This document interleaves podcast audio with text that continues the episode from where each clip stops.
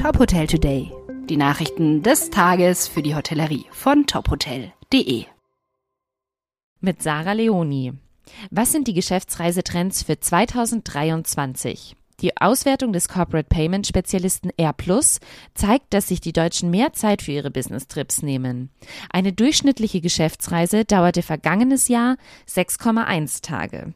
Reisen innerhalb Deutschlands beanspruchten im Schnitt drei Komma eins Tage, in Europa vier Komma sieben und außerhalb Europas dreizehn Komma sechs Tage. Somit lagen alle Businessreisen über der Reisedauer in zweitausendneunzehn.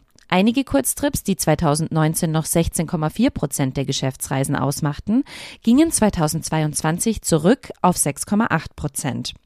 Häufiger begannen die Reisen an einem Wochenende. Für Airplus ein Indiz für den Pleasure-Trend, also die Kombination einer privaten mit einer geschäftlichen Reise.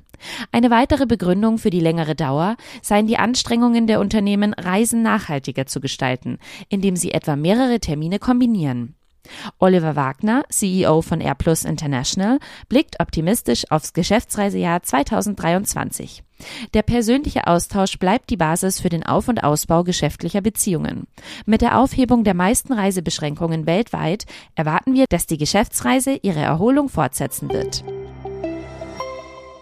Tulln, neues Best Western. Die B W Hotelbetriebsgesellschaft übernimmt ihr erstes Hotel in Österreich.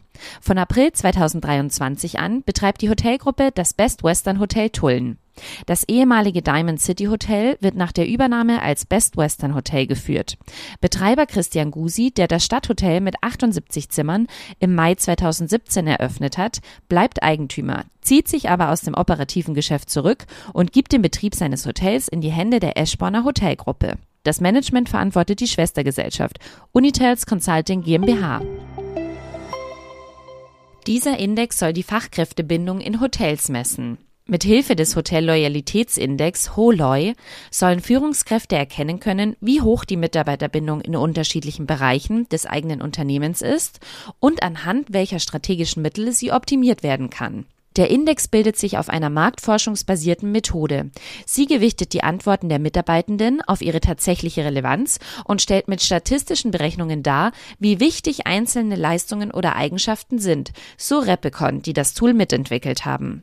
Um zukünftige Handlungsfelder für einzelne Betriebe genau identifizieren zu können, soll die HOLOI-Analyse zudem unterschiedliche Arbeitsbereiche wie Service, Verwaltung oder Rezeption unter die Lupe nehmen. In den einzelnen Bereichen können mitarbeitende Faktoren wie Unternehmenskultur, Tätigkeit, Zusammenarbeit im Team, Bezahlung und berufliche Entwicklungsmöglichkeiten bewerten. Die Entwickler geben an, dass der Index ab Frühjahr zweitausenddreiundzwanzig im freien Markt jedem Hotel zur eigenen Anwendung zur Verfügung steht. Weitere Nachrichten aus der Hotelbranche finden Sie immer auf tophotel punkt de. Folgen Sie uns außerdem gerne auf Instagram, LinkedIn, Facebook und Twitter, um nichts mehr zu verpassen.